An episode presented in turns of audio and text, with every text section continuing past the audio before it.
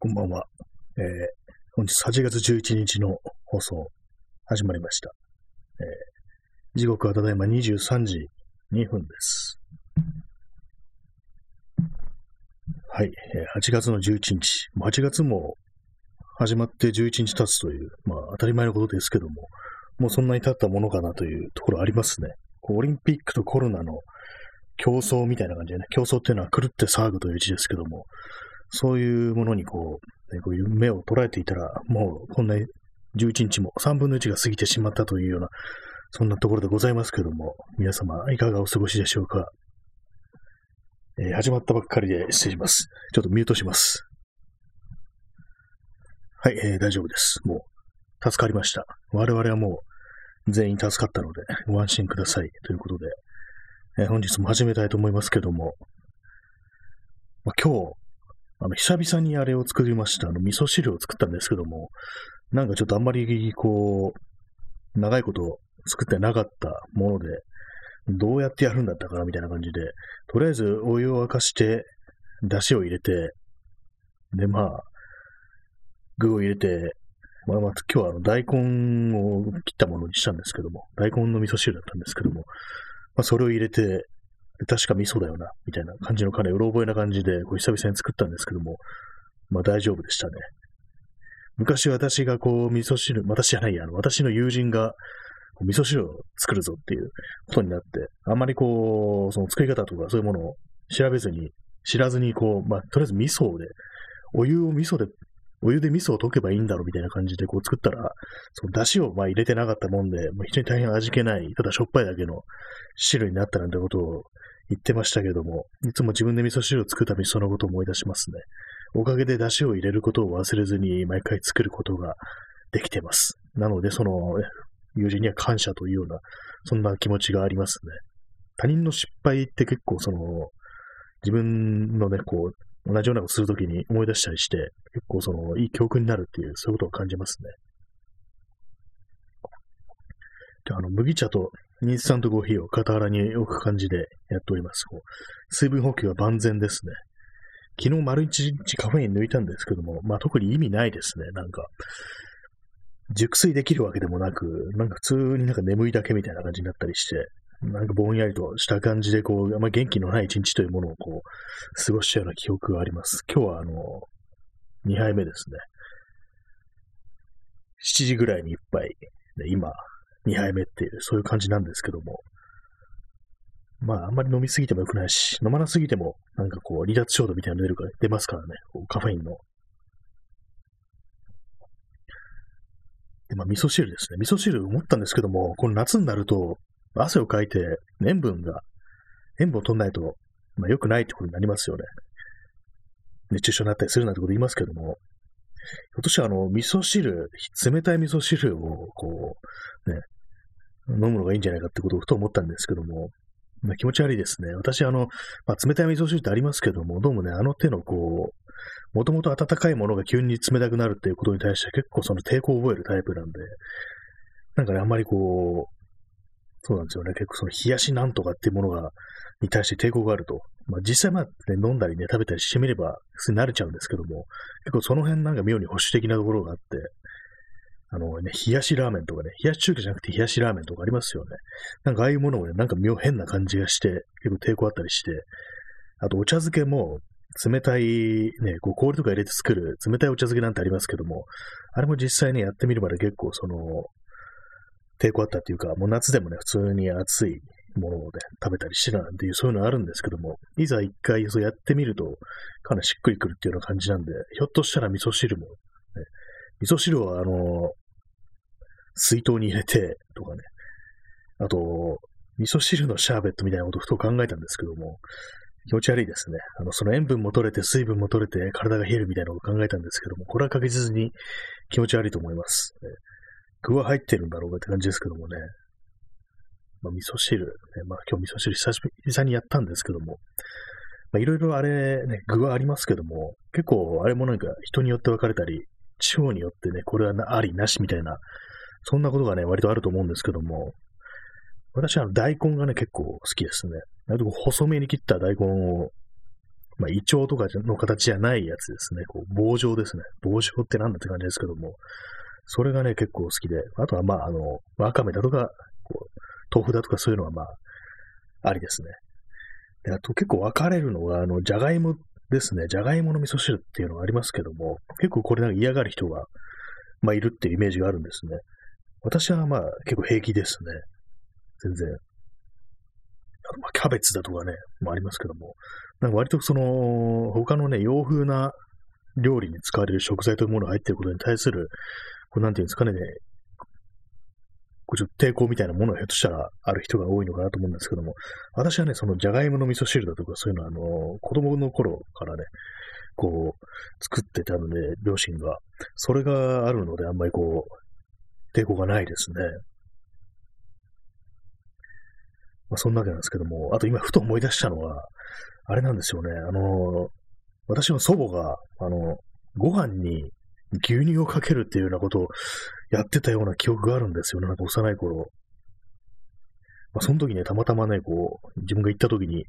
そういう食べ方をししてたのか、その日常的にそれやったのかどっちかわかんないですけども、それ結構衝撃的ななんか、牛乳かけご飯というね、ものをね、こう、食べていた記憶があるんですけども、それもね、多分そんな何回も見てはないんですよね。もうあっても2、3回ぐらいの感じで、まあ、1回は確実に見てると、まあ、かなり幼い頃ですけども、幼い人も小学生ぐらいかな。まあ、そのぐらいの時に、牛乳なのっていうね、感じでね、まあ、別に聞かなかった、何も聞かなかったんですけども、ね、朝の食卓で、ご飯に牛乳をかけて食べてるなんていうね、ことがあったような気がします。まあ、そういう私もですね、あの、結構子供の頃、なんかご飯に麦茶をかけて食べるってことをなんかやってたような気がするんですけども、どうなんですかね。今なんか考えると変だよなって思うんですけども、お茶ならね、なんかお茶漬けになりますけども、麦茶はね、なんか変だなっていうね、なんかメッコール的な何かを感じますよね。まあ、メッコールってあの韓国のね、ちょっと統一会系の企業が出してるコーラっぽいなんか、麦、麦茶コーラみたいなね、感じの炭酸飲料なんですけども、なんかその辺のね、感じをちょっと彷彿とさせるような気がしますね。ご飯に麦茶っていうね、よくわかんないですけども。まあでも麦飯とかありますからね、麦と米ってのは大体まあ仲がいいもんなんだっていうふうに考えれば、そんなにおかしなことでもないのかもしれないですね。え今日の、えー、放送のサムネイルですね、カバーアートというか、なんつうんですかね、こういうの。よくわかんないですけども、まあ、画像ですね。これはですね、あの、昨日あの、田代正史の、ね、昔の、なんですか、マスコットというか、もうイラストみたいな、ね、やつをね、こう書いたんですけども、今日はあの、その感じでクワマンの顔を描いてみようと思ったらなんか変な感じになりましたね。なかなかこう、絵を描く、イラストを描くってのは難しいなと思いますね。私は、そういう絵心がないもんですから、なんとなくクワマンっぽい感じで少しね、こう、ふっくらとさせてみたみたいな感じで、まあ、記号的にはあれですよね、サングラスとヒゲっていうところで、多少まさしとあんま変わんないっていうのがあるんですけども、まあ、そんな感じ、本日のこのね、サムネイルは、クワマンだよっていう、ね、ことだけは申し上げておきます。ね。まあ、そんな感じで、で、今日のタイトルですね。今日のエピソードタイトルですね。終夜喫茶新谷っていう、まあ別に何の意味もないんですけども、やっぱりこう、夜通しなんかやってる何かっていうね、そういう店というかね、場所というかそういうものっていうのは結構独特ななんかこうね、温かみをね、持つなみたいなこと思うんですけども、まあその言葉からそうですよね。終夜喫茶とかね、深夜食堂なんていうね、ありますけども、深夜っていうよりなんか終夜っていう方がなんか自分の中で結構そのロマンみたいなものを感じるんですよね。まあ、夜通しみたいなニュアンスだよね。だよねって今言いましたけども。ですよね。終夜って夜が終わるまでって考えるとなんかね、ちょっといいですよね。夜が終わるまで、終夜喫茶、終夜食堂、終夜スーパーっていう、まあ、今度あの、ポッドキャストで喋ろうと思ってることの中に、その、昔あの、葉山通りにあった結構有名な終夜スーパーっていうか、まあ、24時間なんですけども、あの、ユアーズっていうスーパーが昔あったらしいんですよ。それはあの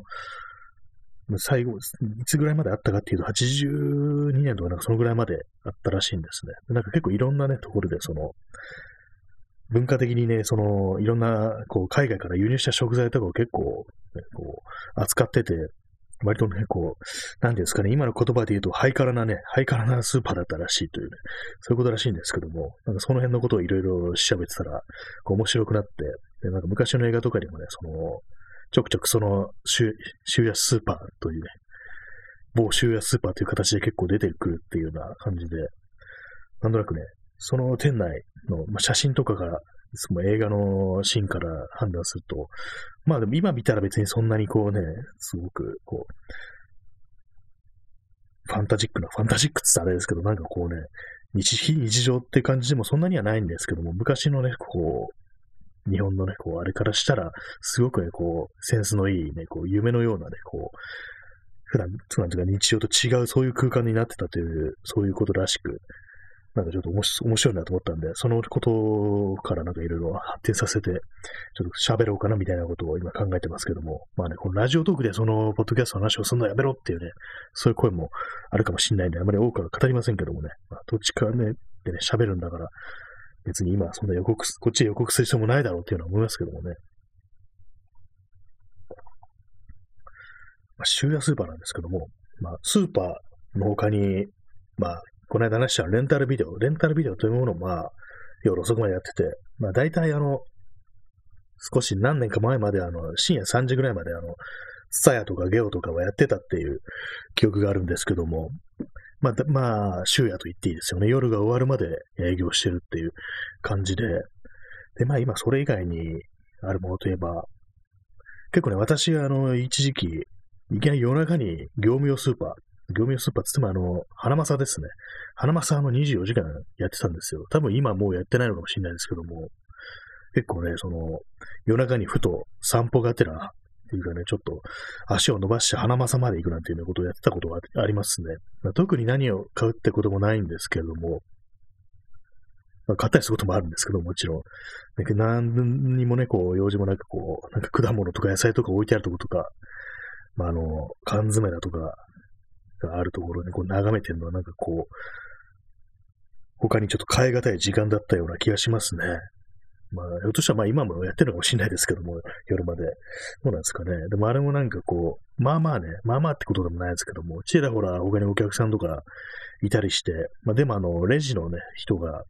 まあ一人か二人っていうような感じで、すごくまあ静かな店内で、まあそのスーパーなんで、こう、冷えてるわけですよ。まあ生鮮食品ありますからね。そのなんかひんやりした空気っていうのが妙になんか自分の中に、こう、なんかいいなっていうふうなことを思って、感じてましたね。えー、P さん、時短営業警察。緊急事態宣言で時短営業要請が出てるんですよ。これはまあ来るでしょうね。このお前何深夜営業、終夜営業してんだよっていうね、まあそんなようなね、声があるかもしれないですけどもね、どうなってるんですかね、やっぱりその手のことをやっぱ言われてる、多分ね、今年より去年の方が多分その辺のこときつかったと思うんで、もしかしたら、ね、今はやってたりすんのかなというふうに思うんですけども、どうなんですかね。やってたらちょっとまたなんかフラッと行ってみたいような気がしますね。まあ、こういう時期だからこそ、夜中なら大丈夫っていう感じで行ってみたいなというふうに思いますね。まあ、やってるかやってないかネットで調べるとすぐだろうって感じしますけどもね。まあでもね、そんななんか、あんまこう、ね、やらなくなったっていう印象があるんですよね。まあ、まあいいんですけどもっていうね。まあ、花正ですね。花正の話でした。はい、花正以外なんかあんま24時間っていうイメージないですね。業務スーパーとかは普通に閉めてたような気がしますね。花正ですね、確かに。花正の思い出でしたね、どっちかって言ったら。まあ、そういう感じですよね。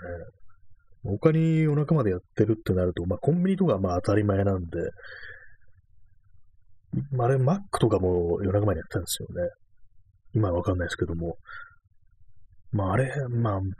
まあちょちょっとね、まあそっちはなんか少しね、ちょロマンというものがあまりね、こう感じにくいようなあれかもしれないですけども、まあね、夜、夜やってるものといったら、まあお酒飲むところとかですよね。カラオケボックスもそういえば24時間でしたね。そういえば。なんか結構いろんなものがなんか、いろんな24時間があったのが、なんか今なんかあんまなくなっているような気がするんですけども、まあ、コロナ以前からそんな感じだったんですかね。なんかコロナ以前の段階ですでにそういう24時間ってものが結構その、ね、終夜営業、24時間営業から撤退してたような気がね、しますね。実際どうだかわかんないですけども。えー、P さん、歌舞伎町のマックは朝5時ぐらいまでやってましたね。あ、そうなんですね。あ、じゃあ一応朝5時には閉まるっていう、まあそういう形になってるんですね。それこそまさにあの、終夜営業っていう、そういう感じがしますね。まあ、歌舞伎町はね、かなりまあ、特殊な感じなんですからね。あれなんかどうなんですかね。私はまあ、歌舞伎町のあたりはまあ夜中とかあんまり通らないんですよね。やっぱりなんか、なんだかんだ言って結構避けたりするっていう、あの辺なんかあの、声かけっていうか、ね、客引きがなんかちょっと鬱陶しいっていうイメージがあるんで、それはなんかちょっとめんどくさいなと思って、あんまりこう夜中に通んないんですけども、なんかたまにね、通ったりすると、なんかやっぱりそう呼び込みみたいなのから声かけられたりして、なんかめんどくさいなみたいなことは結構感じるんでね、あんまりまあ通らないんですけども、まあマック、やっぱりあの、あれですよね、あの広場のとこですよね、今の新東宝でしたっけ？新東宝って昔のあれか、昔のあの、あれですね、映画会社から、なんとか東宝ですよね。なんとか東宝ですよねって、ちょっと、ど忘れしましたけども、あの、ゴジラのあれがあるとこですよね。看板があるとこですよね。なんかあの辺なんか最近すごく若い人たちがこう、たむろしてるみたいな、なんかそんなことを聞きますね。で、なんかちょっと、なんかある、なんか場所みたいな、居場所みたいなのが出来上がってるなんていうことをね、聞きますけども、私もコロナになってから、まあ夜中のとかね、夜遅い時間あの辺通ることはあんまなくなったんでね、ちょっと実際どうなったかわかんないですけども、まあ、結構ね、そのネット上でこういろいろその写真とか見てみると、やっぱりね、あので、あの辺で路上飲みをしてるなんていう、そういうね、こう、人たちがまあまあいるっていうのを聞きますね。なんか一つの変な、こう、コロナにおいて、まあコロナが生んだなんかこう、ちょっとしたね、なんかコミュニティみたいなものがあるのかなっていうふうに思うんですけども、まあ確かにあの、ね、路上飲みというのをやる人はまあ増えましたからね。まあそれ以外にやる、行くとこないですからね。実際まあ夜とか、まあやってる店ではあるんでしょうけども、それもまあ限度があるというところで、まああまり気軽ではないっていうのがあるんですけども、まあ結構そうですね。あの私は結構まあ前はあの夜の人間だったような気がするんですけども、えー、ちょっとあのミュートしますね。はい、えー、戻りました。助かりました。ね、みんな、助かりました。よくわかんないこと言ってますね。まあ、あの、前はね、あの、私は夜出歩くことが結構好きだったんですけども、どうもこの数年、まあコロナ前からね、結構そんな感じの兆候はあったんですけども、あんまりこう、その、夜中出歩くってことをしなくなったなっていうのがあったりして、前あの、本当に普通に散歩とか、急になんか夜中にね、ふらっとどっか出ていくなんてこと結構やってたんですけども、今なんか結構普通に昼間とかになってますね。今というかまあ、ここ数年っていう感じなんですけども、少しずつ夜からこう足が遠のいているっていうのが少し寂しいような、そんなような気がしますね。まあ、でも何でもね、私が、まあ、写真とかね、撮るんですけども、まあ、大体まあ夜の写真というような感じで、こう、自分の中でね、割とそういう制約というか縛りというか、まあ、好きでやってるんですけども、まあ、そういう感じでこう夜の写真を撮るっていうことが非常に多かったんですけども、ここ最近というか、ここ、まあ1年ぐらいの見てると、本当にまあ昼間撮ることが多くなったなっていうのがあったりして、まあ、それ飽きっていうのもあるのかもしれないですけどもね、飽きてるっていうのも夜のあれに、そのせいかもしれないですけども、まあでもなんかね、こう、少し変わったなっていうことは思いますね。麦茶飲みます。やっぱり水分は取らないといけないですからね。1日2リットルは取らないと死ぬっていうね、そんなことを聞きますけども。まあ、他に、まあ、深夜営業。昔は結構いろんなところが、あの、本当に夜遅くまでやってたんですけども、それこそあのね、あの、古本屋とか、古本と DVD のお店ってありましたよね。ああいう携帯のセル DVD とかですね。まあ、ああいうお店とかも結構、あの、本当にまあ夜中やってるっていうような感じのところがあったような気がするんですよね。あの、結構、まあ、0年代とかですからね。0年代とかですかね。あの、まあ一番こう、栄えてたのは。そんなね、感じのことがあったと思うんで、なんかその夜の風景、夜のね、中にこう、ピカッとね、こう光ってるっていう、そういうようなね、お店というものが前はあったんですけど、今は普通にこう、まあみんな閉めてるよな、なんていうのが当たり前になってますね。その辺で言えば、こう、逆になんか昔に戻ってるっていうような、すごくね、夜、夜中やってるところは珍しいなんていう、そんな世の中になりつつあるのかなっていう気がしますね。そう、まあ夜や、夜もやってる飯食えるところなんて言ったらもう、ろくになかったみたいな、なんかね、そんなようなね、時代だったらしいですからね。それでまあ、あの、深夜食堂なんていう名前がついたなんていうね、なんかそんなようなこともあったりするでしょうし、やっぱ夜というものが特別な時間だったっていう、まあそういう時代にひょっとしたら少しずつ戻っていくのかななんてことは考えたりしますね。まあそんなこともないかと思ったりもしますけども。まあそうなんですよね。まあ夜中やってる。あの、ブックオフって昔、夜中やってましたっけ？なんか、私のね、こう印象、なんか0年代とかなんか、ブックオフってずっと夜、夜中もやったような気がするんですよね。まあ、気のせいかもしれないですけども、なんかね、やってたかなって、あんまりその私その手のね、そのブックオフとかああいう系の古本屋とかあんま行かないかったんで、まあ、よく知らないんですけども、その一番のさ、ね、こう、繁盛した時期のブックオフというものをね、あんま知らないんですけども、ひょっとしたらね、やってたのかなというふうに思うんですよね。ちょまたしてもあのミュートします。はい、えー、戻りました。えー、P さん、2時ぐらいまでやってる店ありましたね。夜勤が多かった時期に寄ったりしてました。あ、でも、あ、そうなんですね。2時ぐらいなんですね。それでも、完全24時間ではないと。2時ぐらいまでやってるブックオフ。確かに私のそうイメージでも、なんかそのぐらいまで結構遅い時間になんか空いてるよな、みたいなことは、ね、思ったんですよね。一時期はそうだったんですね。まあ、今多分あの、結構早いですよね。私の行動範囲とかね、見かけるブックオフって結構早めに、多分9時ぐらいに今閉まってるような気がしますね。確か。コーヒーを飲みます。実際どうなんですかねこう今、今夜中やってる店、まあ、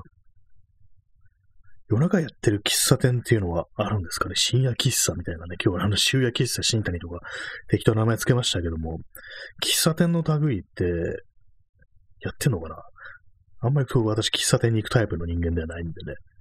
でもやっぱりあの、夜中やるってなるとやっぱお酒出すからバーになっちゃうっていう、そういうことなんですかね。まあ、カフェバーとでもいいような、そういうものになってるのかもしれないですけども、結構あのー、海外の、まあ、前も話しましたけども、あの、YouTube のチャンネルとかであの、ローファイヒップホップとか、昔のシティポップとかをね、こう垂れ流す系のチャンネルで、その、動画の、それについてくるな、動画として、動画のアニメーションみたいな感じで、その、夜のね、カフェとか、まあそういうものの、なんか、なんですかね、ギフアートっていうんですかね、こう、ちょっとアニメーションする一枚絵みたいな、イラストみたいな、そういうのありますけども、ああいうところに、ああいうところに使われる、こう、絵っていうのを見てみると、やっぱその手のやつね、懐かしいというか、一つのこう、味わいというかね、ロマンみたいなものを感じてる人が多いのかなっていうふうに思いますね。夜中遅い時間までやってるそういうお店っていうものに対する。え DJ ちゃんぽさん、近所にあります。夜中にオープンして朝までやってるコーヒー屋さん。あ、あるんですね。そうですね。コーヒー屋さんで結構その、ね、夜中やってるって結構珍しいような気がしますね。割とこう、ね、お酒じゃなくて、コーヒーをこう夜中に出すって相当渋いですね。それはかなりちょっと見てみたいような気がしますね。そういう、どういうお店の作りなんだろうっていう。私ね、自分自身あんまそういうコーヒー屋だとかね、あんま外食とか全然しないタイプなんで、なのになんかそういうものに対して変なこうロマンみたいなものを感じて、眺めるだけっていうね、非常になんか嫌なね、こう、あれになってますけども、ね、その、なんていうかお店の作りだとか、その外観だとかって結構ね、どんな感じなんだろうってことを、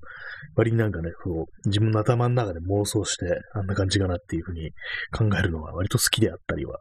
しますね。あ、そういえばあれですね、あの、思い思い出しました。あの、新大久保に夜中やってるあの、八百屋がありますね。よく考えたら。あそこもね、たまたまに私なんか行ったりしてましたね。最近あんま行ってないですけども。野菜、夜中に野菜買うってなると、やっぱりあの、まあ、飲食店やってる人とか、まあ、それこそね、バーとかで、こうね、ちょっとした料理を出すときに、あれ、材料ないやつって買いに行くなんていう、そんなね、感じで、こう、重宝されたんじゃないかなっていうには思うんですけども、確かね、そう、新大久保のあの、イスラム横丁っていう、まあ、いろんなそのイスラム、イスラムって言いましたね。ハラール系の食材がいろんな、あるね、ところがあるんですけども、お店が。で、まあ、それこそね、ビリヤニ屋さんとかなんかそんなものがあったりするんですけども、そこにあの、八百屋があって、で、そこはね、24時間でしたね、確か。えー、DJ シャンプさん、札束、ありがとうございます。ね、これいいですね。この札束、札束ってのはいつ見てもいいよな、なんていうことを思ったりしますね、これ。ありがとうございます。えー、深夜営業の八百屋。八百屋ね、八百屋は結構まあレアですね。珍しいですね。他にまあ、結構あのパチンコ屋もまあまあね、遅い時間までやってると思うんですけども、あれは多分まあ12時とかでしょうね、遅くても。結構ね、今日帰り遅くなったなぁなんて思って、その、ね、11時ぐらいに歩いてると、パチンコ屋ってまだやってんだみたいなことをね、結構思うことがあるんですよ。で、まあ、たまになんかそういうの見て、ツイッターとかに意味もなく、パチンコやってるからパチンコやって帰ろうかなみたいなことを書くんですけども、別にやる気はないですね。パチンコに特に興味がないのでっていうね。昔あれなんですよ、友達に誘われてちょっとだけやったことあるんですけど、パチンコ。まあ、あっという間にあの2000円がなくなったというね、なんか嫌な思い出があるんでね、やりたいとは思わないですね。その大変な、その、パチンコにハマってる友人というものがいて、なんかもうやたらね、そのパチンコなしばっかりするようになってかなり鬱陶しかったっていう、そういう時期があるんですけども、私はもう全然なんか、興味がなかったですね。まあ、夜中やってるね、その、ギャンブルのお店っていうのもかなりこう、あれですけどもね、なんかアンタッチャブルな感じしますけども、まあ、他に夜中やってる店、ね、私の夜といえば、やっぱりこう、その、花正とビデオ屋っていうね、その二つっていうのがあるんですけども、そうなんですよ。まあ夜夜の散歩のついでになんかこうやってる店にふらっと入っていくなんてのが、まあまあ私の中ではこう、メジャーな振る舞いっていう感じになってるんですけども、まあ、そうなんですね。ついでなんですよね。それを目指していくわけではなく、こう、道歩いてたらなんかこう、空いてるな、みたいな感じで、こう、ふらっと吸い込まれるみたいな感じで、こう虫ですよね、虫。光に集まる虫みたいな感じで、こう、ね、こう、寄ったりするなんていうところだったんですけども、やっぱりそういうのがね、こう、昨今、ここ数年で非常にこう減ったなんていう、そんなことを思い出しますね。やっぱりそうですね。一番こう、思い出深いというか、なんかこう多かったのが入るのが、花正ですね。花正ですね。やっぱりこう、花正も結構減りましたね、考えてみたら。まあちょっとこれ、ひょっとした東京ローカルなのかもしれないんであれですけども、花正ってのは、どのぐらい展開してるのかわかんないですけども、東京にはまああるんですよ。まあ24時間、24時間じゃない、あの、まあ業務用スーパーですね。業務用の食材がいろいろ置いてあるというスーパーなんですけども、でもいろんなね、ある、あるんですよね。食材とかが。結構でかい肉とかが置いてあって、そういうのまあ買わないんですけども、でかすぎるから、なんかね、こう、そういうので何を作るかっていう妄想をしたりするなんて、そんなことをね、よくやっていましたね。結構前はいろんなところにあったりして、新宿、西新宿にこう、もあったし、池袋の方にもあったし、あと上野、上野じゃないか、あの、神田からずっと先に行った、まあ昭和通りというところがあって、そこにもあって、で、芝浦の方だとかにもあったし、結構いろんなところに、あと麹町にもありましたね。いろんなところでね、結構私買ってたような気がしますね。なんか、こうタイミングで。別になんかすぐ使わないけど、なんかせっかく外で花まさ、花さあるからこれ買っとくかみたいな感じで、こういろいろ買ってたような記憶があるんですけども、そういうこともあんまややらなくなりましたね、本当にこう。なんか何か作って、こう、人に振る舞うということがね、全然なくなってしまったので、前は結構ね、あの友人たちと集まって、そういうなんか自分の作ったものを持っていくなんて、持ち寄っていくなんてね、そんなことがあったんですけども、今、今じゃもうね、こう、夢物語ですね、夢芝居ですね、もうそんな時代というのは、もう、再び訪れることがないのではないかみたいな、そんなことをね、感じてしまう昨今ですけども、皆さんどうでしょうか？まあ、集まったりね、やっぱできてないでしょうからね、そういう何か作ってこう、やるっていうタイプのね、ことができなくなりましたからね、それが結構まあ、痛手ではあるななんていうふうに思うんですけども、えー、カラオケとかも行けないですからね、ほんと。そのね、そう、しぶきを飛ばさないって考えると、本当できることってかなり少なくなるようなっていうね、本当に最後に残るのが散歩なんだっていうところでね、まあ、この放送ではすごく散歩をね、すごく推してるというね、そんな感じの放送なんですけども、まあ、今日はね、その、失われた夜という世界について語る放送でした。まあ、そんな感じで本日はこの辺りで終わりたいと思います。それでは、さようなら。